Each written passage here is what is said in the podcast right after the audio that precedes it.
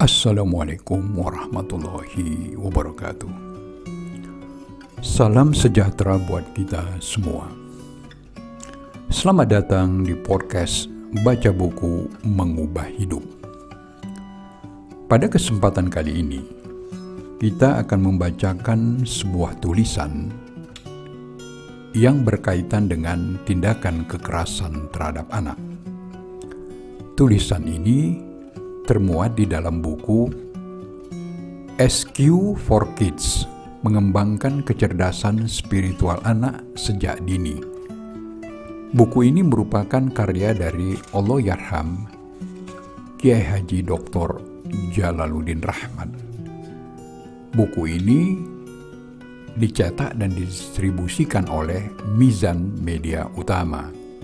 Cetakan pertama tahun dua ribu tujuh.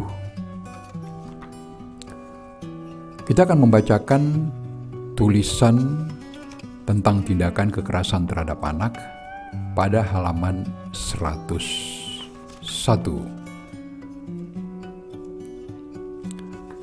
Perlakuan kejam atau kekerasan terhadap anak yang disebut dengan child abuse berkisar sejak pengabaian anak sampai kepada pelecehan dan pembunuhan. Terry E. Lawson, psikiater anak, menyebut empat macam abuse atau kekerasan terhadap anak, yaitu emotional abuse, verbal abuse, physical abuse, dan sexual abuse. Pengembangan kecerdasan anak pun akan terhambat jika mereka mengalami salah satu dari abuse ini, apalagi untuk menderita keempatnya sekaligus. Satu saja dari keempat itu yang dilakukan terus-menerus akan menyebabkan anak menderita gangguan psikologis. Mari kita uraikan tentang child abuse, empat child abuse seperti yang dikemukakan oleh Terry E. Lawson di atas. Pertama, emotional abuse. Emotional abuse terjadi ketika si ibu setelah mengetahui anaknya meminta perhatian, mengabaikan anak itu. Si ibu membiarkan anak basah atau lapar karena ibu terlalu sibuk atau tidak ingin diganggu pada waktu itu. Si ibu boleh jadi mengabaikan kebutuhan anak untuk dipeluk atau dilindungi. Anak akan mengingat semua kekerasan emosional jika kekerasan emosional itu berlangsung konsisten. Si ibu yang secara emosional berlaku keji pada anaknya akan terus-menerus melakukan hal yang sama sepanjang kehidupan anaknya itu. Yang kedua, verbal abuse. Verbal abuse terjadi ketika si ibu setelah mengetahui anaknya meminta perhatian, menyuruh anak itu untuk diam atau jangan menangis.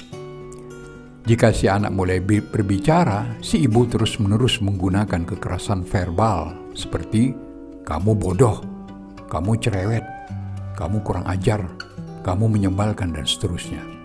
Anak akan mengingat semua kekerasan verbal itu jika semua kekerasan verbal itu berlangsung dalam satu periode. Yang ketiga, physical abuse. Physical abuse terjadi ketika si ibu memukul anak atau ketika anak sebenarnya memerlukan perhatian.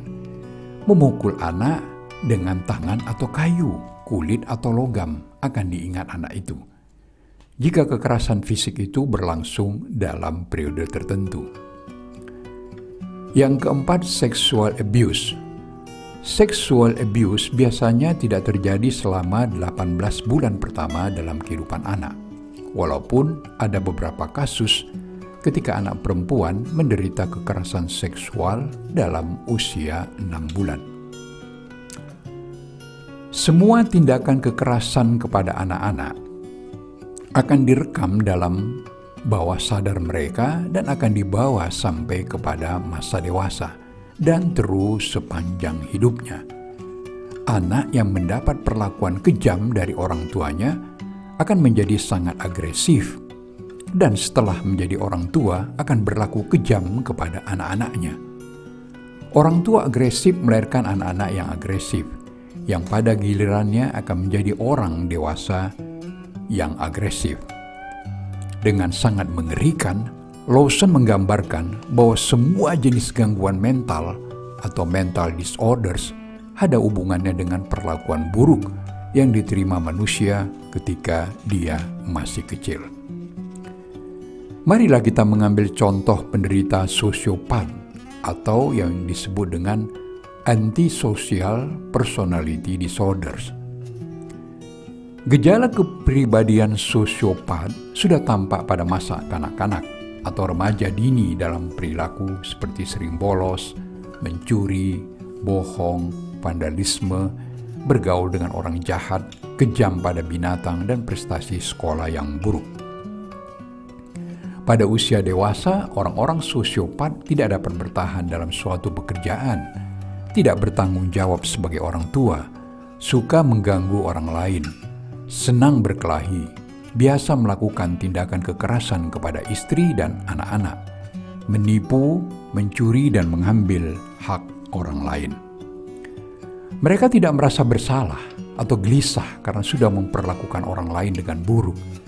Mereka malah selalu punya dalih untuk tindakan mereka yang buruk. Mereka tidak jera karena hukuman dan tidak tahan dan tidak tahan menghadapi godaan.